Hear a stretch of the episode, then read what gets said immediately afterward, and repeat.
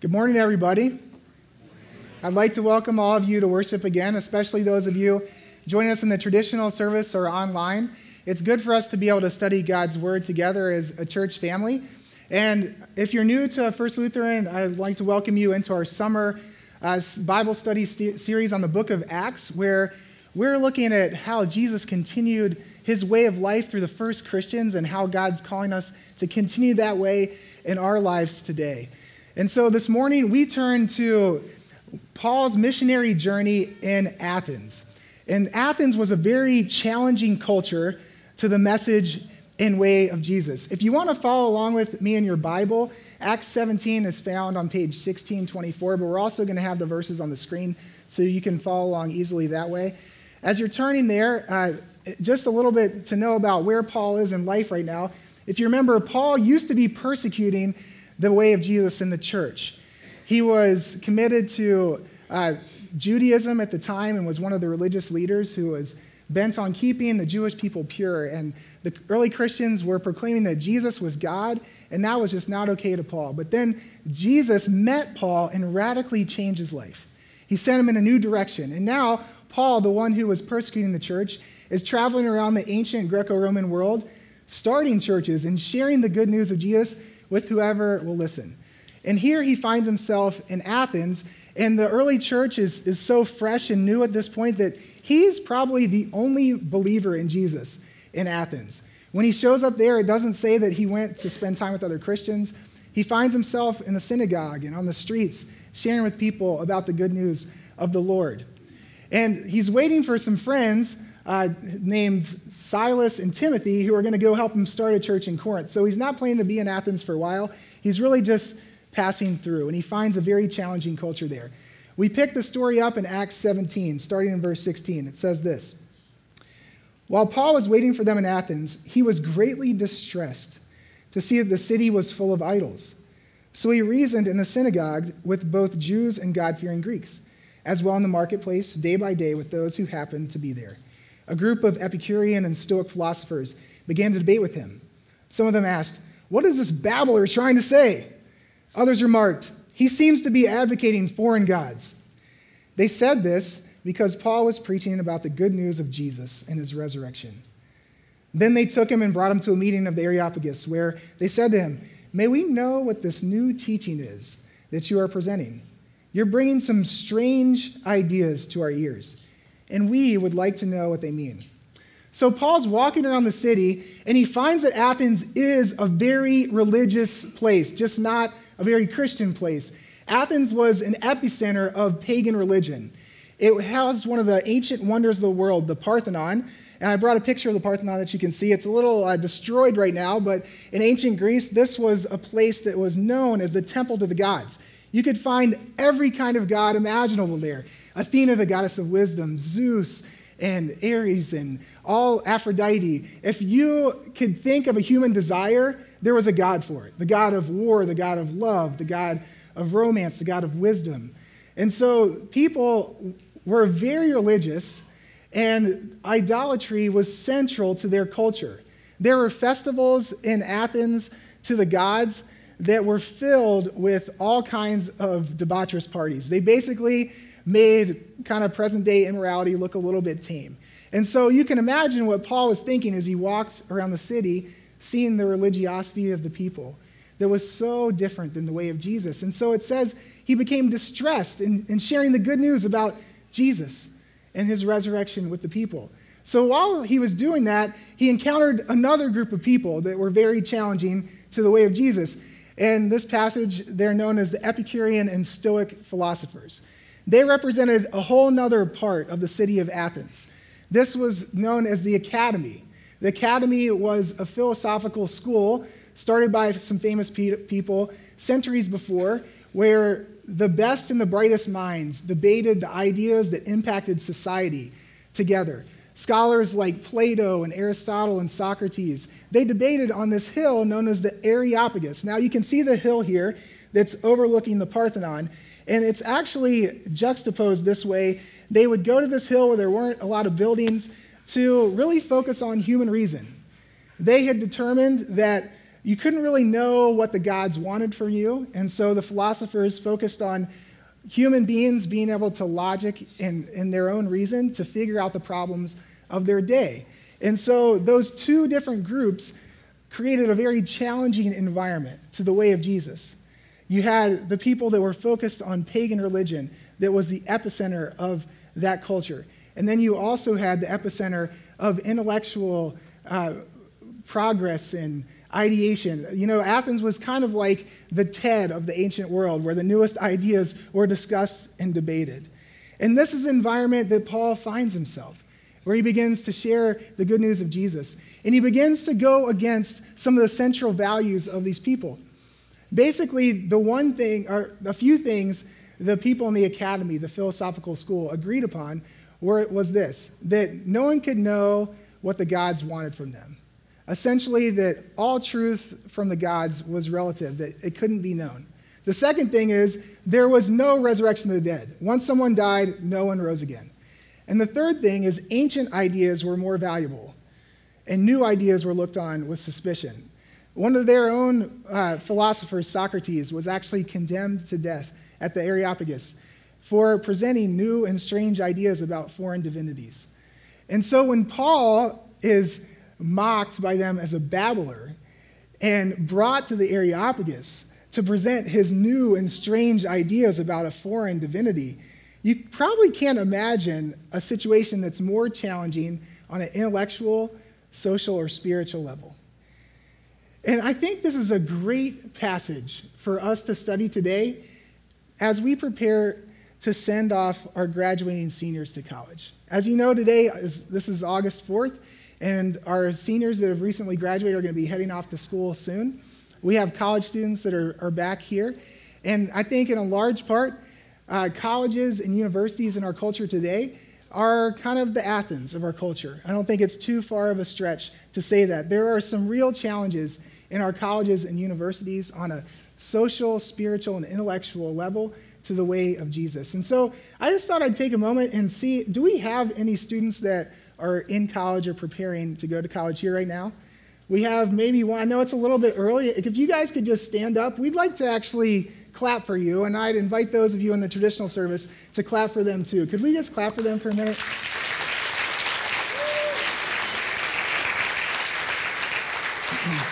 Thank you. We're so glad you're here, and I also would like, for, because I'm the pastor that's focused on, on youth in our church, this is my chance to do this. I'd actually like for any of our children and students to stand up as well. And adults, I'd like for you to clap for them. children and students, could you guys stand up?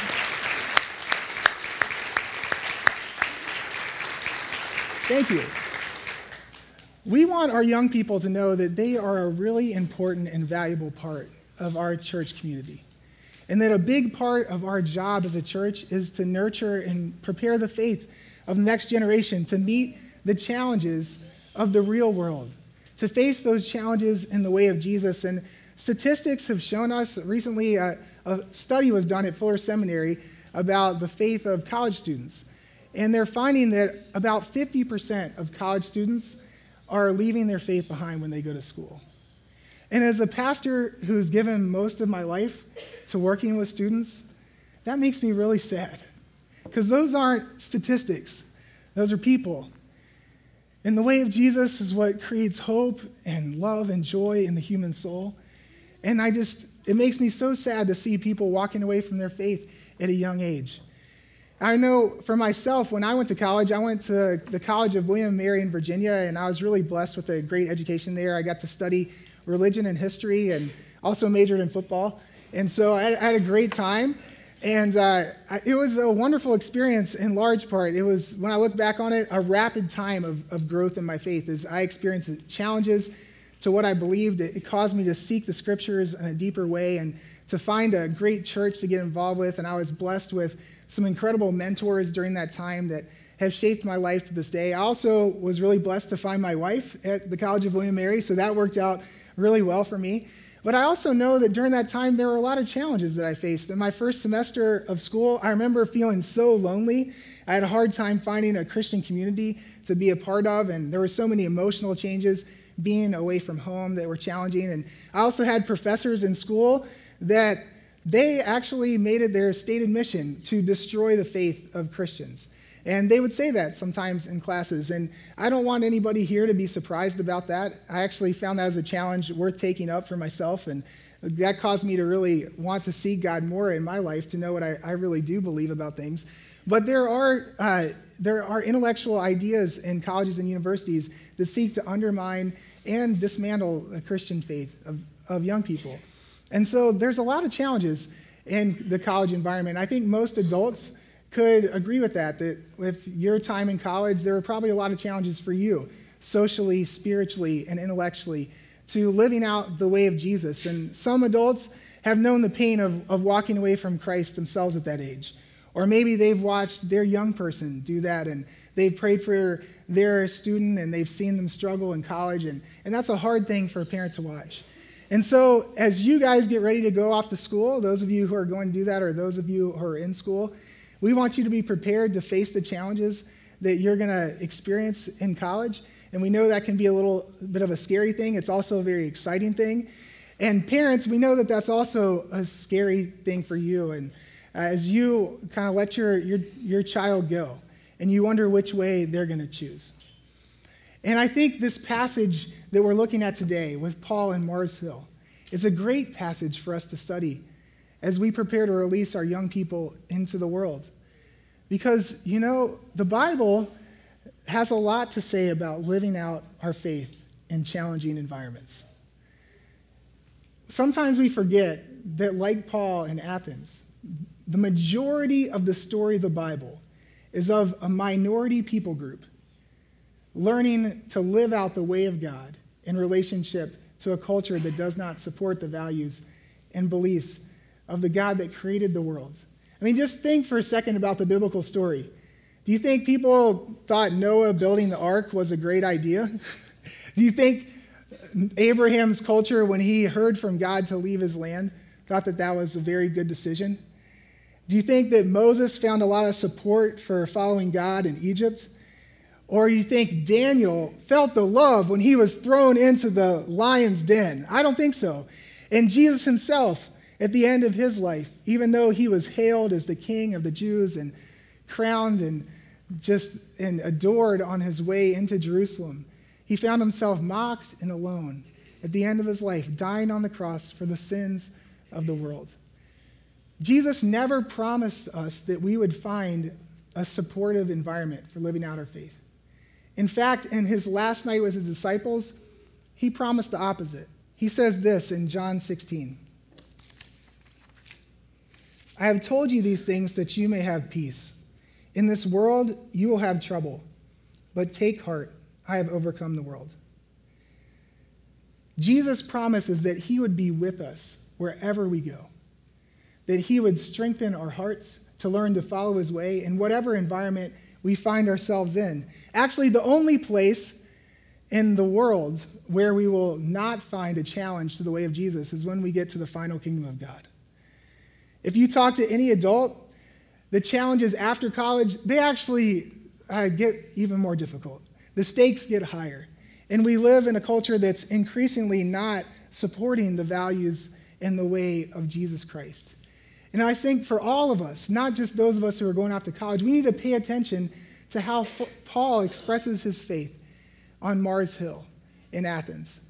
Because I really believe that the way that Paul engages his culture helps us to see how we can authentically live out our faith in Christ in a culture that's very challenging in our world today. And so, for those of you who like outlines and fill in the blanks, I'd like to give you a few really quick that we're going to focus on for the rest of our time. If you want to write them down, they're in the bulletin.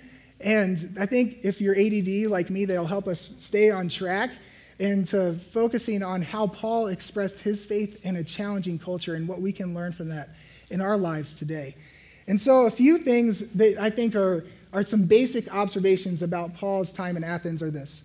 First of all, Paul was not afraid of the culture. Paul was also not frustrated by the culture. And Paul did not fit into the culture. Paul was moved by faith to reach people in the culture. And I'm going to circle back to that point on each of those first three points. That Paul was not afraid of the culture, he was moved by faith to reach people in the culture.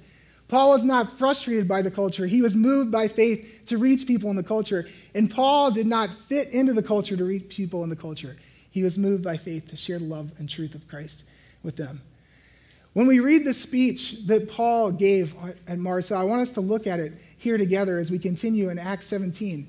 Because when he shared the biblical story with the people of Athens, he did it in a very surprising way, I think, to some of us. He did it by quoting their own poets and philosophers and even holding up a statue to an unknown God from within their religion to give them a starting point for understanding who Jesus is. Paul risked his own security to share the love and truth of Christ. And he did it by showing them how their own culture pointed to their need for Jesus. Look with me in Acts 17, starting in verse 22. It says this Paul then stood up in the meeting of the Areopagus and said, People of Athens, I see that in every way you are very religious. For as I walked around and looked carefully at your objects of worship, I even found an altar with this inscription to an unknown God. So you are ignorant of the very thing you worship. And this is what I'm going to proclaim to you.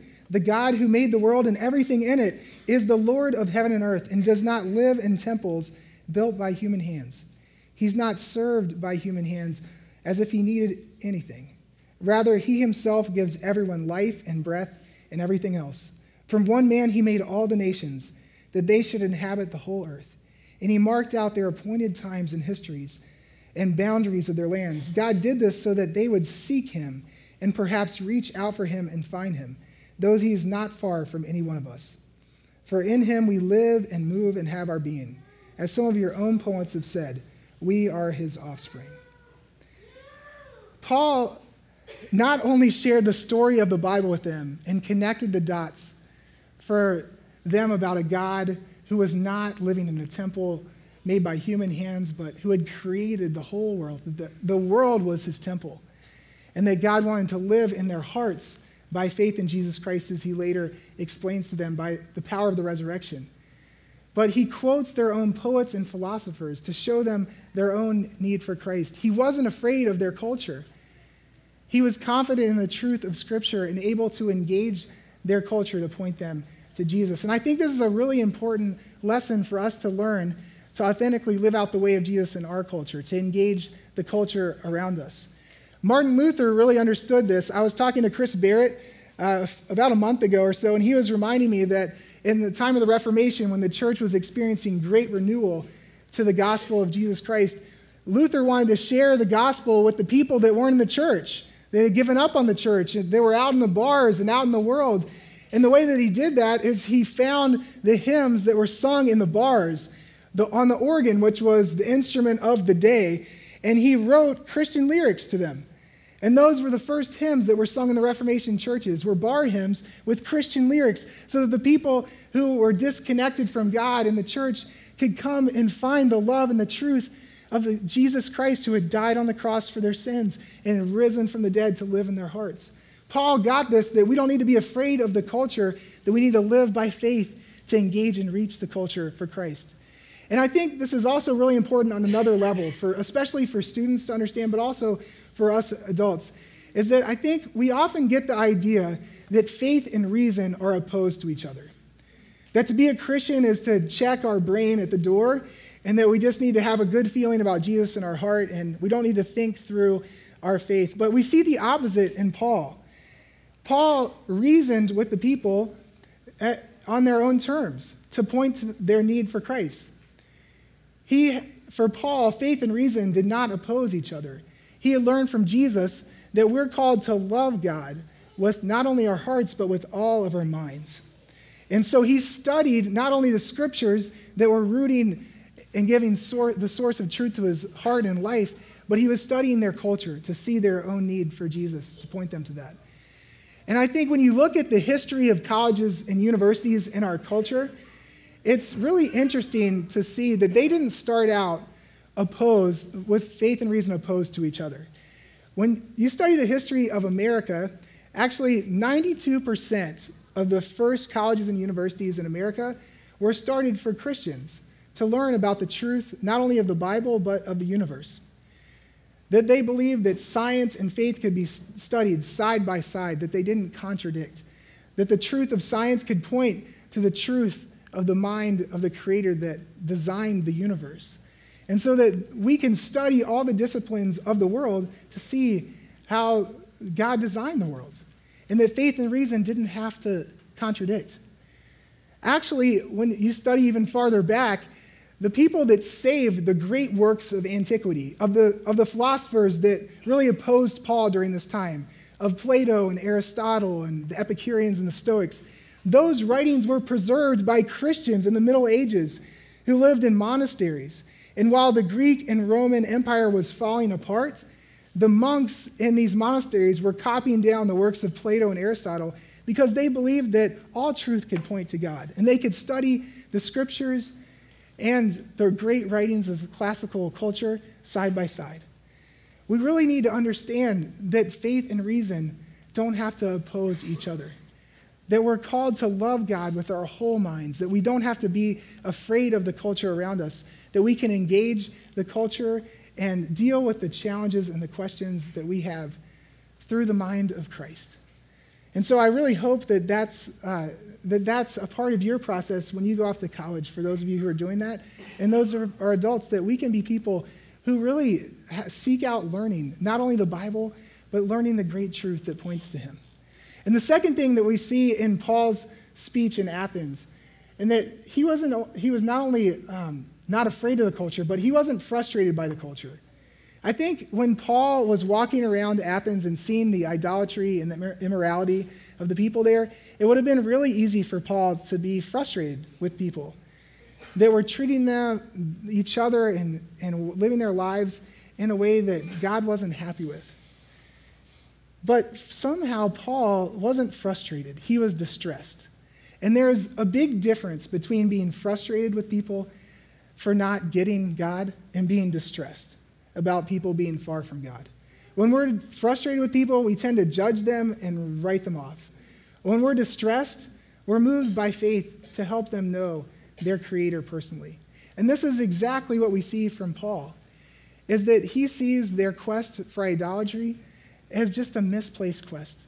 That they're seeking after truth and they're seeking after meaning in their life and they're seeking after love and acceptance in the only way that they know how. That's the way that their culture taught them to live. And so Paul is distressed and moved by faith to share that there is a God that doesn't live in these temples, that there is a God that wants to live in our hearts by his Holy Spirit. And he gave his life to share with them this message to help them be reconnected to their Creator. And why would he do that? Because Paul had found the very same thing in his life that he had worshiped and served the wrong religion, and that Jesus had changed his life. And even when he was going in the wrong direction, Jesus had pursued him and brought him back to himself. That he had come to know the love of God in the way of Jesus in such a powerful way that God was a God of grace and mercy that was drawing a world that was going in the opposite direction back to him. And so he wanted to share that good news with anyone who would listen. One of the most famous passages in the Bible is in John 3 16 and 17. And he says this.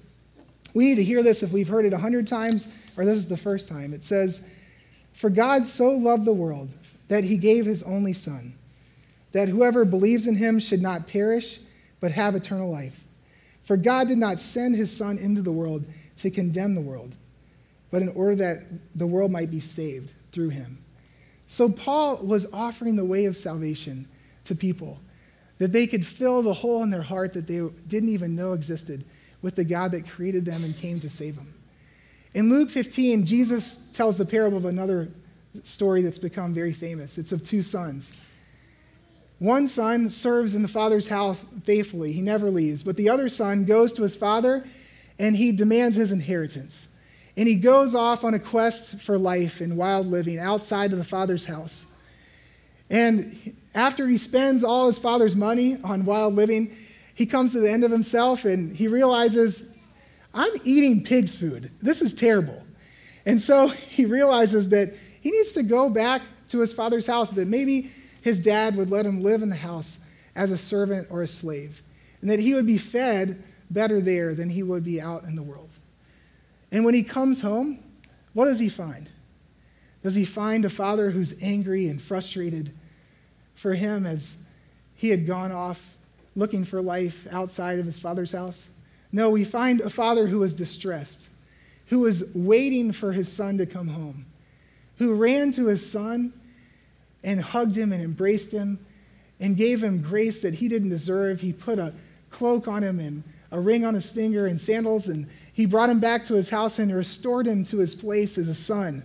And threw a party that the older brother who had stayed in the house couldn't understand, he was still frustrated that this son had left. But we see in this story the way of Jesus is that God is distressed in waiting for us to come home, that he longs to throw us a party that brings joy and life with God in the center of it. And I think that's what so many people in college and universities are missing out on. And the college party scene, it really doesn't stop after college, it just keeps going in other places. But I remember when I was in college, I had one of my best friends was a guy named Cush, and he played football with me. He bench pressed 475 pounds. That's a lot. He came to college with a big mug that was to hold adult beverages. And this mug was bigger than my head. Like, I've never seen a mug this big. And the mug said one word on it Cush.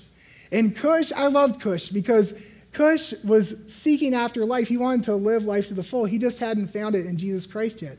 And so, as I got to know him, we got to be really good friends, and I started inviting him to some of our, our Christian meetings. And he had never really experienced that before. He hadn't experienced people that were treating each other with love and respect in a way that valued each other across their differences, and people weren't trying to impress each other, and people were talking about their need for forgiveness of sins, and these were new ideas to him.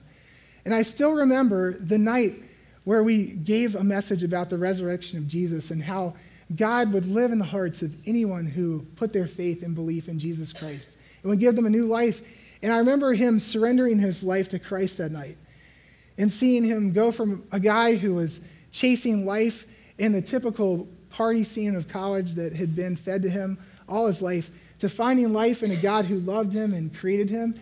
And now I got to be, you know, as, as our relationship grew, we were roommates together, and I got to watch his life change and his faith in Christ develop. And I got to be the best man in his wedding, and he's now married to a woman, and they're doing youth ministry together outside of Washington, D.C., and they have a couple beautiful girls. And this is the kind of distress that we need to have for our friends, for people who haven't found the love of Christ. Because just like Cush, God can change any of our lives to teach us to live in His way, that there's a party going on with God in the center of it, and He doesn't want us to miss out. And the last thing I, I think we see from Paul in this passage is, is he didn't fit into the culture to reach people in the culture. That when we live for Jesus, we stand out as different. When we look at Paul's speech and how he ended it, he wasn't exactly PC. The Word of God sometimes really contradicts and confronts the values of our culture. It confronts all of our need for repentance and change, for surrendering, from turning from our way and recognizing our need for Jesus to save us from our sins and to teach us how to live our lives with Him as our King. Writing to his young protege, Timothy, Paul writes this in his second letter to Timothy. He says, For the Spirit God gave us does not make us timid, but gives us power, love, and self discipline. Therefore, do not be ashamed of the testimony about our Lord nor of me as his prisoner, but share in the suffering for the gospel by the power of God, who saved us and called us to a holy calling. Sometimes we just get so afraid what other people are going to think of us that we just blend in. That we're afraid of the culture in a different way because we want their approval. But Paul knew, as he shared with them as he ended his speech on Mars Hill, that we won't stand before each other on the last day that we'll stand before God. And Paul cared more about what his creator thought about him and his creator's desire to rescue and save a world from sin than what his culture thought about him. And so he met them on their own level and showed how their culture pointed to their need for Christ. But he also boldly proclaimed that Jesus is the only way of salvation and that all of us will give an account of our life to God. And I think God wants all of us to not be timid about sharing our faith, to learn to be bold, to have the love of Christ and the boldness of Christ for people that haven't come to know the Lord yet. And I really hope that that's what you'll, what those of our students are going off to college, that you'll experience that in school. That you won't just blend in and fit in with the crowd, but you'll stand out for Jesus and let your light shine for him. That you'll know the joy of living life with Christ in the party of the kingdom of God, and you'll be able to see other people come into that party as well. And I hope that that's the same thing for our church. That we would grow in our desire to see the good news change the life of more people in our community and our family networks, that we could see people standing with us on that day when we meet the Lord to hear, Well done, good and faithful servant. That we've learned to live a life that pleases our Creator rather than the crowd. That we would be a church that's known for living by faith to reach people in the culture, not for being a church that's afraid of our culture. Let's pray. God, I thank you so much for your word. I thank you that how in your church we can encourage each other to not blend in and water down your word, but to recognize our need for you as our Savior. God, that you've come to fill our hearts, to make us the temple of your Holy Spirit, and to proclaim your goodness to a world that really needs it.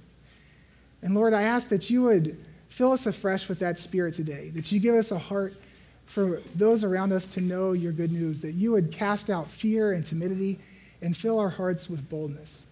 And that when we fail and falter, that we would return to you as our source of power and strength. Because Jesus, you are our rock and our Redeemer.